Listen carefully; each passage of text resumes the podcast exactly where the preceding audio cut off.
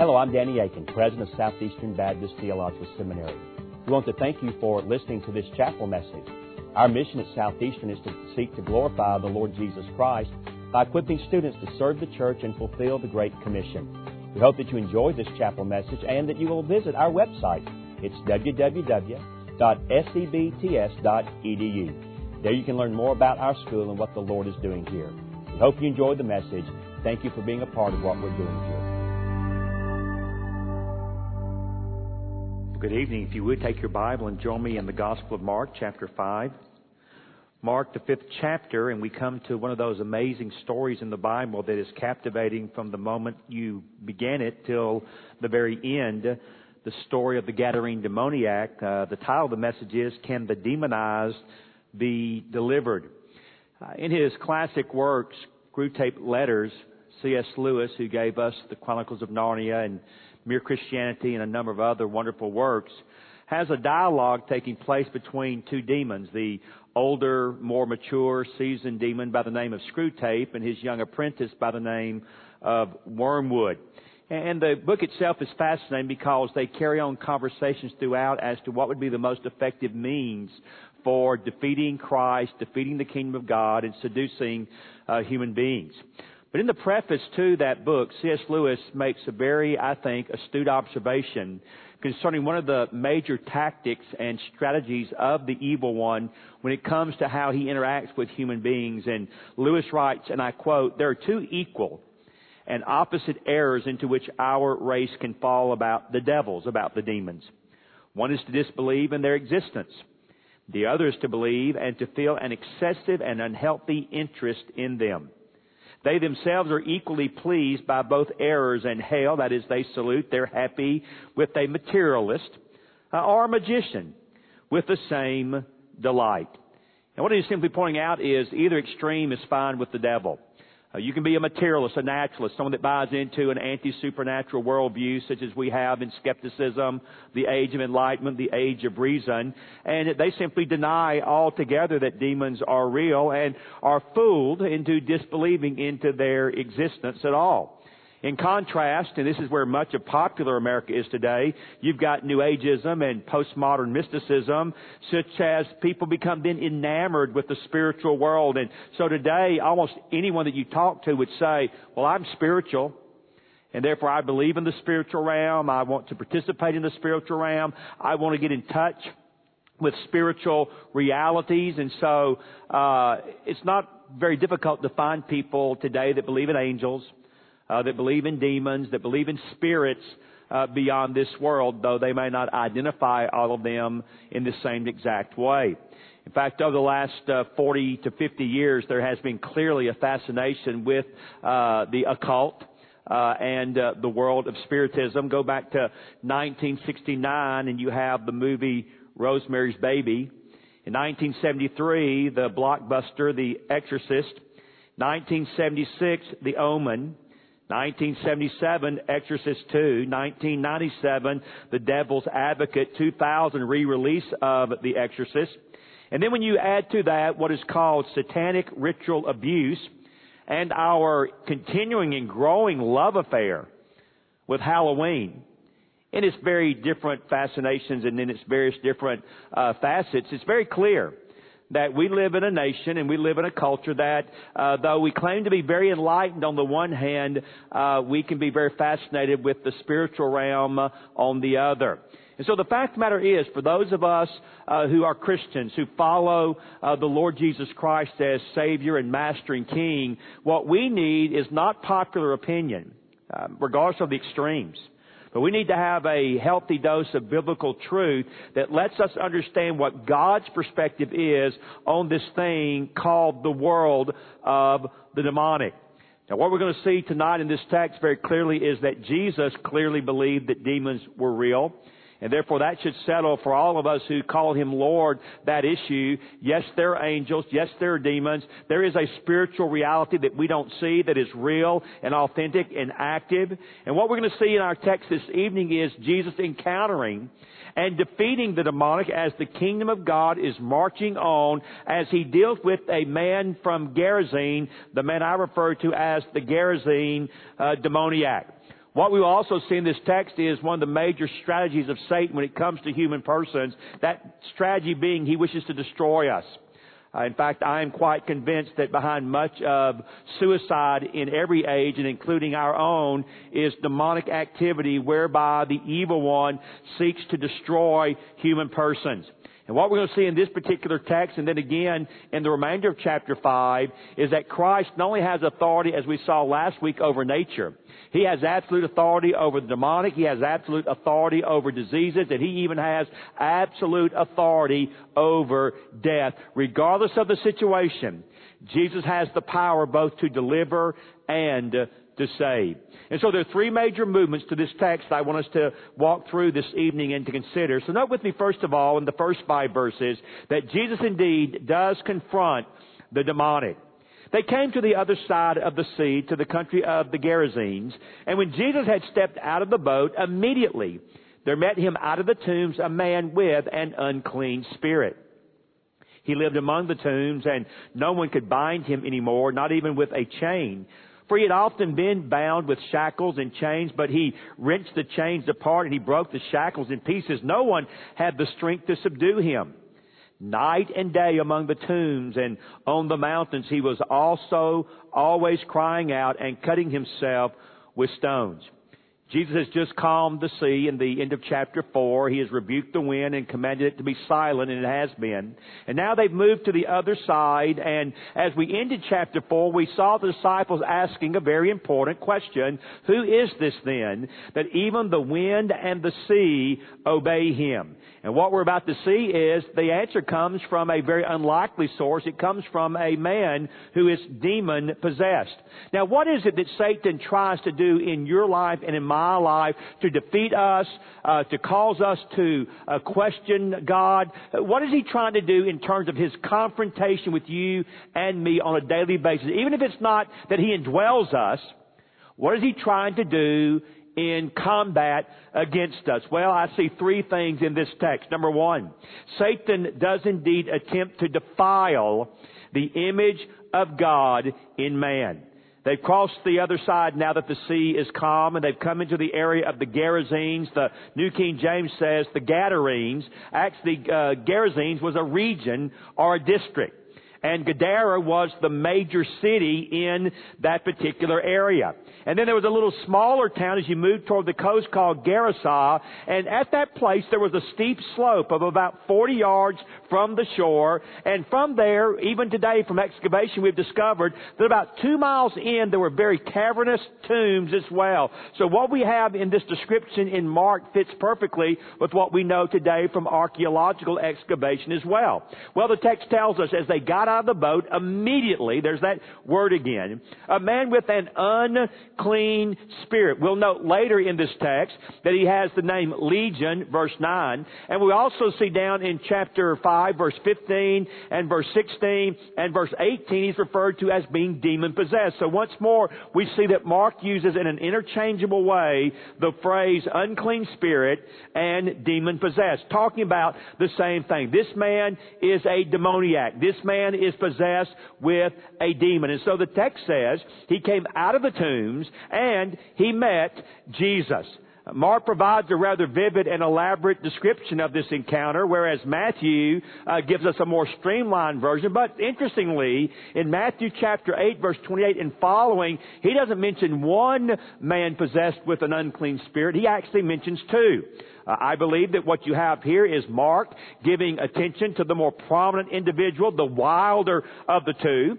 And the fact of the matter is there may have been more than just these two men running among the tombs there in the region of the Gerasenes. We don't know that, but we do know that at least two were there and Mark chooses to pick on uh, or to address the one who was the more prominent. The text says very clearly he was possessed with an unclean spirit. In other words, this man was defiled.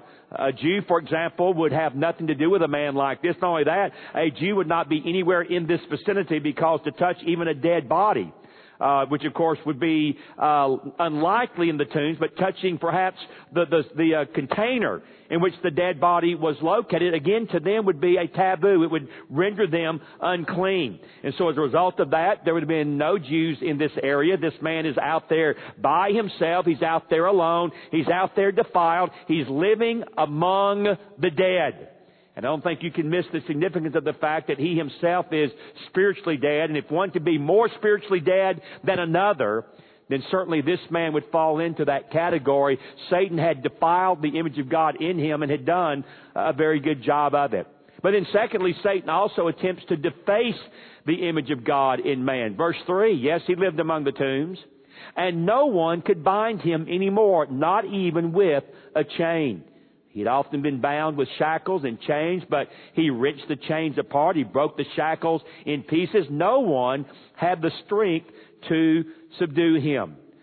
Mark really does paint a pathetic picture, doesn't he?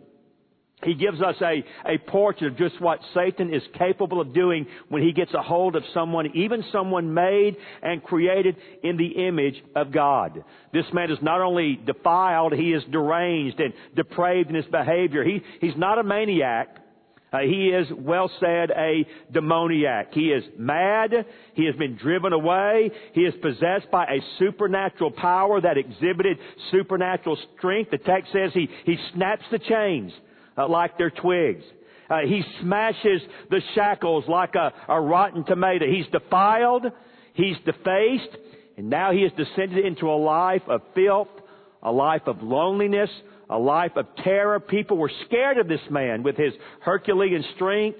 Again, all we can say is it's shameful to see what Satan was able to do having conquered and captured this man. So yes, Satan attempts to defile the image of God in man. He attempts to deface the image of God in man, but ultimately he seeks to destroy the image of God in man.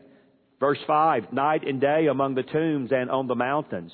He was always crying out and cutting himself with stones. In John chapter 10 and verse 10, Jesus tells us the thief comes only to steal and to kill and to destroy. He tells us again in John 8:44 the devil was a murderer from the beginning. And of course, many of us are familiar with the well-known verse in 1 Peter chapter 5 verse 8, your adversary, the devil, is prowling around like a roaring lion looking for anyone he can devour. And I believe verse 5 reveals that this is exactly the plan Satan had for this man who is demon possessed. The text says, always. It never stopped. Night and day, there's no rest among the tombs and in the mountains, wherever he went, no escape. He was crying out, and, and here's the key phrase we need to unwrap, he was cutting himself with stones. So he's howling like a wild animal. He's running here. He's running there. He's cutting himself against the jagged rocks in the land. Now here's the question. Why was he doing this?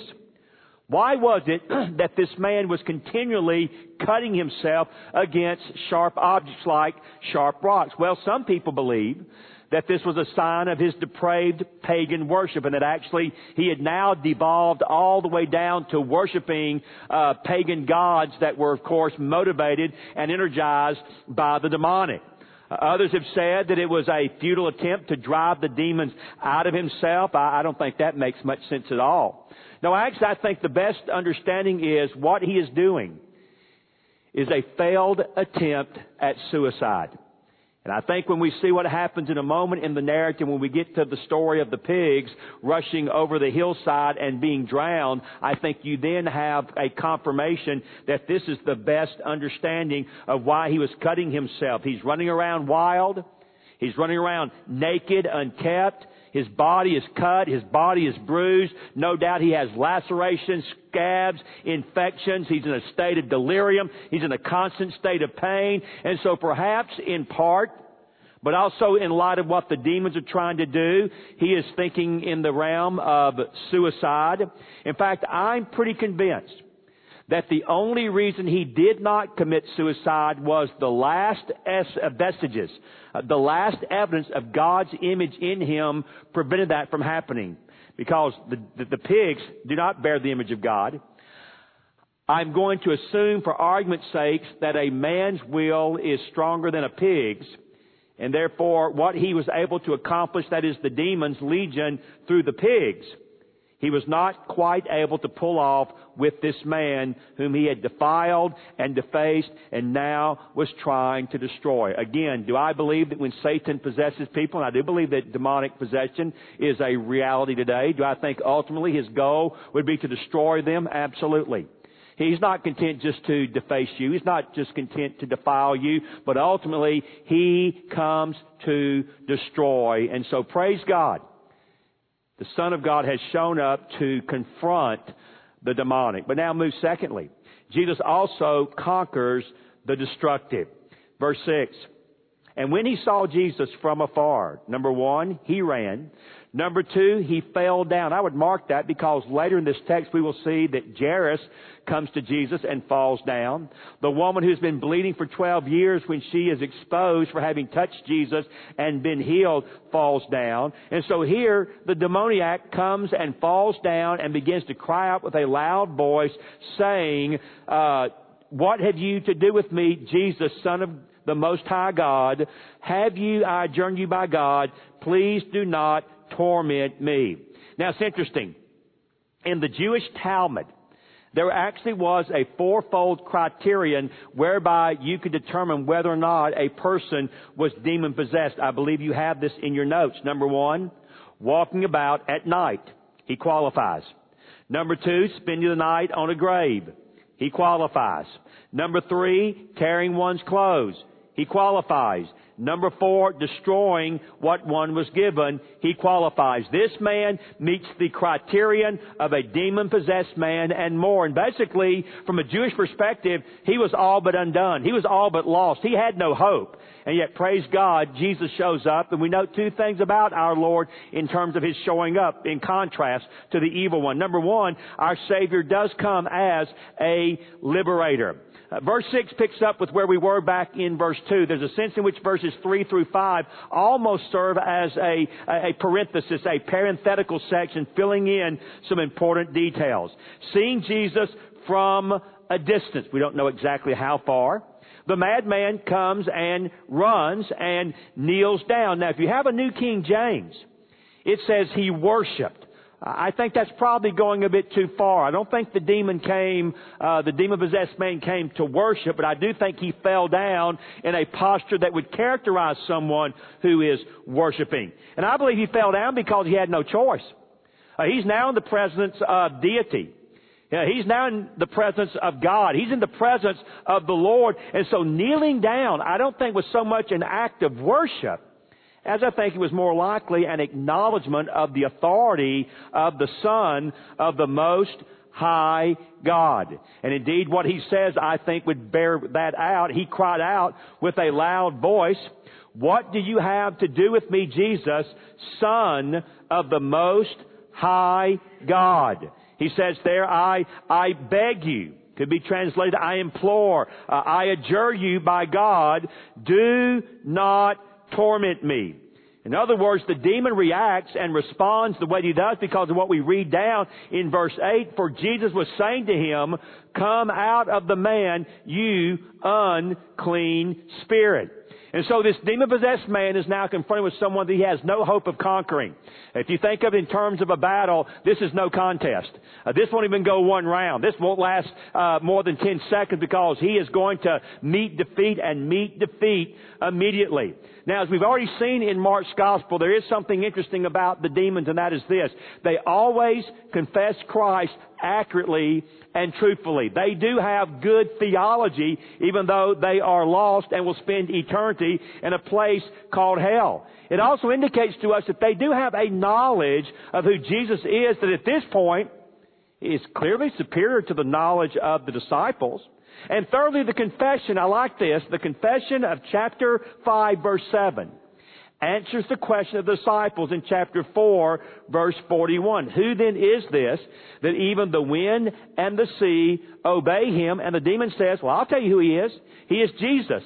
He is the son of the most high God. And so he acknowledges the deity of Christ. He acknowledges who Christ is. And then he says, uh, what do you want with me?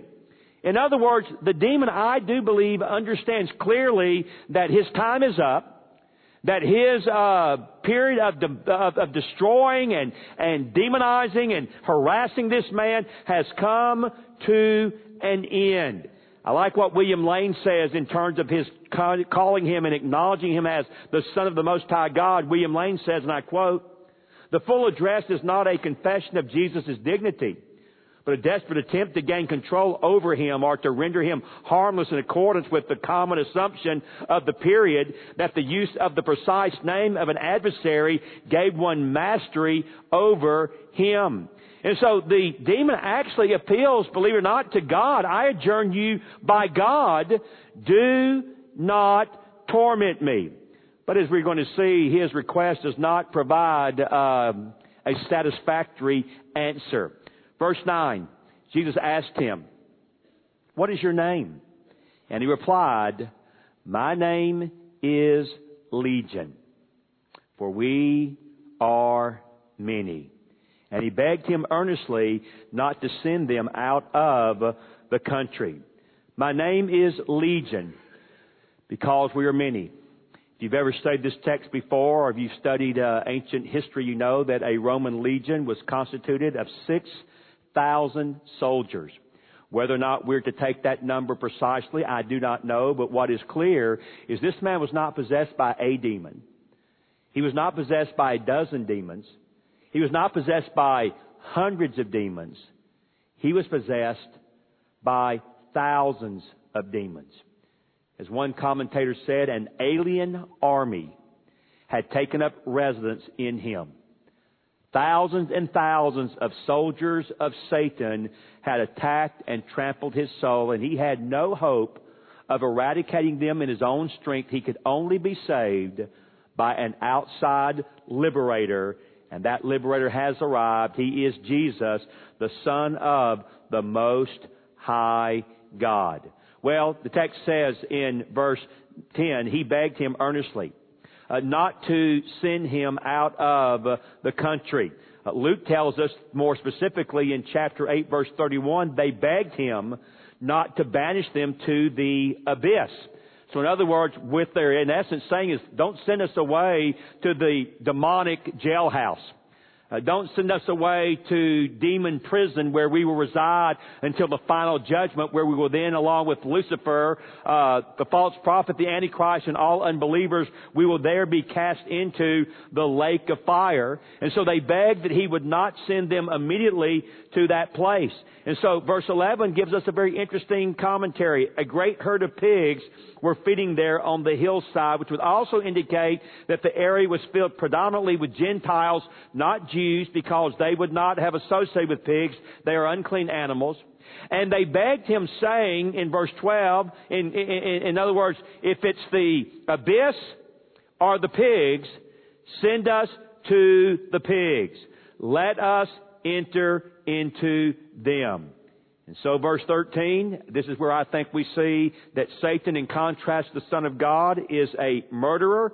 So he gave them permission. And the unclean spirits came out. They entered the pigs, and the herd, numbering about 2,000, rushed down the steep bank into the sea, and they were drowned in the sea. Again, I think this is confirmation that ultimately what Satan was trying to do to this man was to lead him to commit suicide.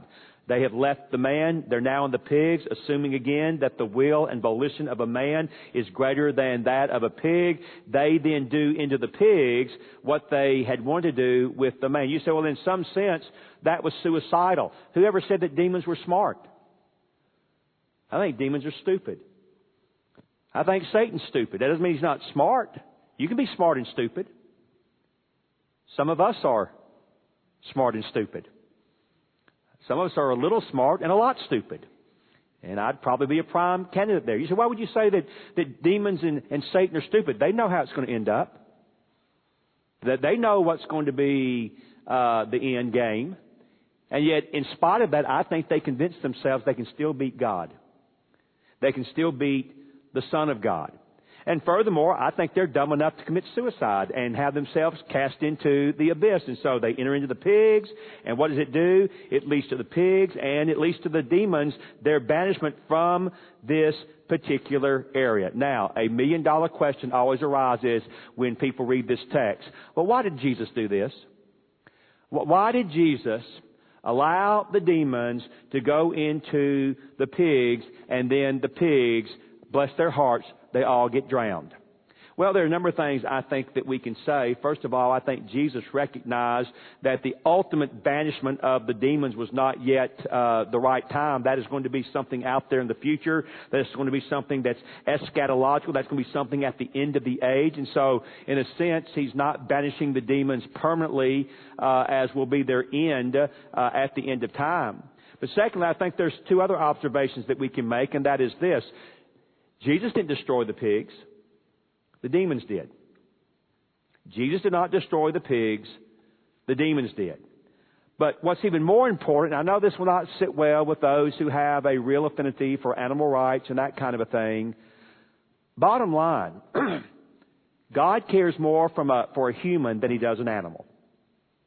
God cares more about humans than he does animals. Now, he cares about all of his creation. But there's only one aspect of His creation that bears His image. And that is you and me as men and women made in His image. And so I believe the text indicates clearly uh, a priority that God has, at least, when it comes to the souls of men and women versus the existence, I would not think that they have a soul, of pigs and other kinds of animals. Now, in your notes at this point, I digress for just a moment. Because I think it's good at this point to enter into seminary, Bible college for just a moment and do a little demonology 101. And so as I looked at this text and as I looked at other texts that deal with the uh, forces of evil, I think there are at least 10 important theological observations or truths that we can make and understand about uh, the demonic. Number one, or first, a demon, in fact, many demons, can inhabit and take possession of a person. And therefore, demons are both real and they are dangerous. We should not trifle or play with them. Secondly, demons can make themselves known by speaking through a person, even taking control of their body. It's very clear that this demon possessed man was able to articulate clearly in a way that Jesus and those who were with him understood. Thirdly, as we've seen previously, demons are fallen angels and they're powerful spiritual beings. They can exhibit, as this text bears witness, enormous strength through a person under their control. Fourth, demons can inflict serious personal injury to the one possessed as well as to others with the ultimate goal of that person's death. Fifth, demons can move or be transferred from one host to another. Jesus takes the demons out of the man and he puts the demons into the pigs. Sixth, Demons can resist leaving their host. They may even beg out of self-interest for their own well-being. Seventh, demons recognize and are subject to appropriate spiritual authority. Eighth, if demon spirits attempted to resist the incarnate Christ, we can be sure that they will also attempt to resist us. Ninth, Jesus spoke directly to the demon, even asking for his name. This may, I would underline the word may, provide a pattern for us to follow if we deal with a demon possessed person to the same degree and the same context that we find in Jesus. Now, let me just, a quick aside. You might say, well, Danny, have you ever done this? Yes. Many times? No. Just a couple. Did you find the pattern uh, of, of, of, the situation analogous to this? Yes. Uh, I did and I simply followed the pattern that I found here in the text, but taking authority not in my name or in my standing, but in the authority of the Savior, that is the Lord Jesus Christ. Then finally, Jesus, unlike the exorcists of his day, who used elaborate rituals and incantations, simply spoke the word and gave the command, and the demoniac was forced to obey. Thus, when it comes to our confronting the demoniac in the name of Jesus and by the power of His blood work on the cross, I too believe in our day we can see the demonized delivered and the spiritually captive set free. And so Jesus confronts the demoniac. Jesus conquers the destructive. And then number three, Jesus commissions the delivered. Verse 14. The herdsmen fled and told it in the city and in the country. And people came to see what it was that had happened. And they came to Jesus and saw the demon possessed man, the one who had had the legion, number one, sitting there. Number two, he's now clothed. And number three, he's in his right mind. And can you believe it? This caused him to be afraid. Verse 16. And those who had seen it described to them what had happened to the demon possessed man and to the pigs. And they began to beg Jesus to depart from their region. And so as he was getting into the boat, the man who had been possessed with demons begged him that he might be with him. And he did not permit him, but said to him, Go home to your friends and tell them how much the Lord has done for you and how he has had mercy on you. And so he went away and began to proclaim in the Decapolis how much Jesus had done for him, and everyone marveled. 2 Corinthians 5:17 is one of my favorite verses in the Bible. If any man be in Christ, he is a new creation. Old things pass away, and behold, all things become new. And never was that truth more real than the life of this man that had been delivered from a legion of demons. Now, as I just read, you see that the rest of the story is sadly a mixed bag. There's some aspects of it that cause us to rejoice. There are other aspects of it that cause us to be somewhat heartbroken and sad at the response of those who actually asked Jesus to leave. But first of all, note with me that we can indeed, because we are delivered from our sin and set apart for Christ, we can indeed let Jesus change us. When the demon possessed pigs plunged into the sea and drowned, uh, the men who had uh, tended to them ran off and reported everywhere in the countryside. And of course, I'm not surprised. The people immediately came out to see what had happened. But evidently, they were not prepared for what happened because they come there and the pigs are dead. But there's the demoniac. There is Legion, and he's not running around. He's not naked. He's not screaming and yelling. But there he is, and the text is very precise. He's sitting there. He is dressed, and he is in his right mind. He knew who he was and who they were. He sits clothed, he sits calm, he's a new creature because of what Christ has done for him. And amazingly, the text says, now they were afraid. They're like the disciples. The storm has been stilled, the, the waves are calm, and now they're scared because of who's in the boat with them. Jesus has delivered this demoniac, and whereas you would have expected them to be terrified of him, they're actually terrified of the Son of God. And so the men recount the story, and the text says they began to beg, and the word is in the present tense. They continually begged him to leave their region. I consider this to be both a surprising reaction as well as a disappointing one. Now, I want to be fair. Uh, they've just taken a big hit financially. 2,000 pigs dead, gone, useless, and so I understand that they feel like uh, this is not good for business, this is not working out for us, and so what else might this man Jesus do? How many more pigs might he destroy? What else might he do in our area? And so instead of embracing him, they charge him, please leave and go away. Well, as I've often said, Jesus is always a gentleman. And Jesus will not stay where he is not wanted. And so, verse 18, he leaves. And it leads us to the fact that Jesus gives a commission to this man as he leaves. As he was getting into the boat, they don't want him, he won't stay. The man who had been possessed with demons begged him that he might be with him. But he would not permit him. But he said to him, Go home to your friends and tell them how much the Lord has done for you and how He has had mercy on you. Jesus gets in the boat. Whether out of ignorance, fear, or greed, the people in the region decide that he is not welcomed. But the man, in contrast, wants him to stay, or at least he wants to be allowed to be with him. And so he begged him in verse 18 that he might be with him. And again, the tense of the verb is continuous. He kept asking, Jesus, I want to stay with you. No, you can't. No, Jesus, I want to stay with you. No, you can't. Jesus, one more time. I want to stay with you. No, you can't. Well then, Jesus, what am I supposed to do? Go home. Go home to your friends and tell them how much the Lord has done for you. In other words, Jesus does not leave himself without a witness in this region. Now, recently I had someone that had been studying this text said to me, well, why, why is it that Jesus over and over in Mark's gospel tells people not to tell? He heals the leper, don't tell. Uh, he heals another, don't tell. Uh, we'll see uh, when we get to the end of this fifth chapter that when he raises the little girl from the dead, uh, don't tell. Why does he here tell this man to go and tell all that he has done for him? Well, the key, I think, is where this man lived. Verse 20. He went away and began to proclaim in the Decapolis. The word Decapolis means the ten cities.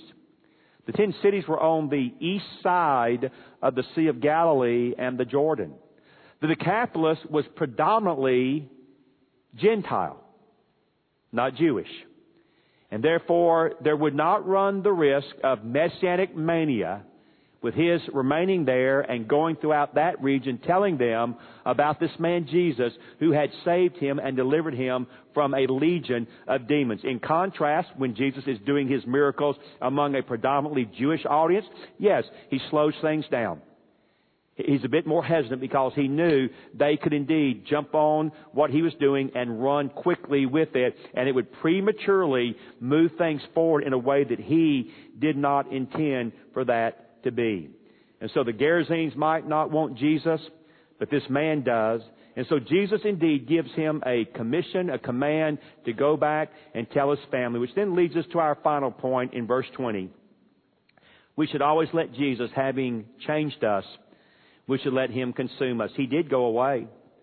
And he began to proclaim in the Decapolis how much Jesus had done for him, and everyone back home marveled. You know, I've tried to use my sanctified imagination a little bit when I look at what was said to be done in verse 19 and verse 20 and what happened. He did go home. He did go to family and friends, and he began to tell them what Jesus had done for him, and everyone marveled. I, I, in my sanctified imagination, wondered, I wonder if this man was married. I, I wonder if this man had children. We don't know. But I could imagine that that would have been the case. How long had he been among the tombs uh, like a wild man, cutting himself and screaming and being tormented? We don't know. Could have been a few days, unlikely. Could have been a few weeks. Could have been a few months. Could have been several years. We don't know. But just imagine with me for a moment it had been maybe a number of months, if not a couple of years. And suddenly he is headed back down a dusty road just down the way is a house, and out in the front yard is a little boy and a little girl playing. They haven't seen their daddy in several years. In fact, they're embarrassed every time his name comes up because he's the crazy man. He's the demon possessed man. He's the man that screams and yells and cuts himself and tears things apart, and they're embarrassed. But here he comes, and he's not screaming, he's not yelling. He's in his right mind. He's fully clothed. There's a countenance now that they had never seen before, but they know it's good. And I can imagine that little boy seeing his daddy and taking off for him. I can imagine that little girl screaming, Mama, Mama, it's Daddy.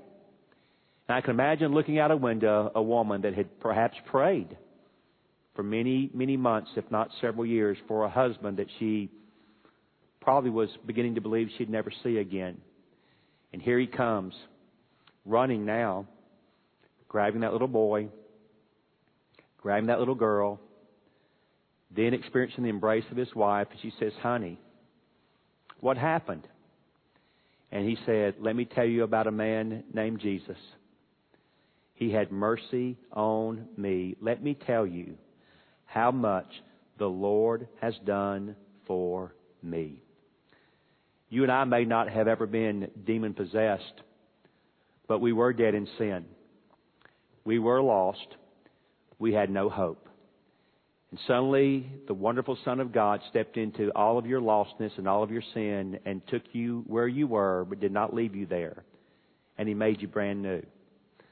You and I, every day that we have breath, should be about the business of telling as many as we can. Let me tell you what a man named Jesus has done for me, let me tell you how much the Lord has done for me. Heavenly Father, I love this story. I hate the way it begins, but I love the way it ends. Because I see a man that is so representative of so many in this world today, in varying degrees of oppression and varying degrees of defacement and defilement, but bottom line, apart from Jesus, all dead, all defaced, all defiled, all with no hope. And you sent your Son to rescue them, to liberate them, to deliver them from the evil of sin and of Satan. And Lord, that won't happen if they're not confronted with Jesus. And that won't happen unless we share with them the gospel. And so, Lord, out of a life of thanksgiving and gratitude for what you have done for us, may we be faithful to tell them of all that the Lord has done for us, and then to move and say, and what he has done for us, he can and will do for you if you'll just trust him. I thank you that the demonized can be delivered. I thank you that sinners can be saved. I thank you for a wonderful Savior whose name is Jesus. Hallelujah. What a Savior. What a friend. We pray this evening in His name. Amen and amen. Thank you again for listening to this chapel message from Southeastern Baptist Theological Seminary. If you are thinking about theological education on the undergraduate or graduate level, including doctoral studies, we hope that you consider us. If you also find these chapel messages encouraging and a blessing to your walk with Christ, we hope that you will consider financially supporting Southeastern. Our graduates are literally serving the kingdom across this globe, working to carry the gospel of Jesus Christ to a lost and dying world. Your gifts will help to train more, and they will serve as a worthwhile investment in God's kingdom. You can find more information about attending Southeastern or supporting us financially at www.sebts.com edu. We covet your prayers and trust that God will bless every good work you do for His glory. Thank you for joining us in our chapel services.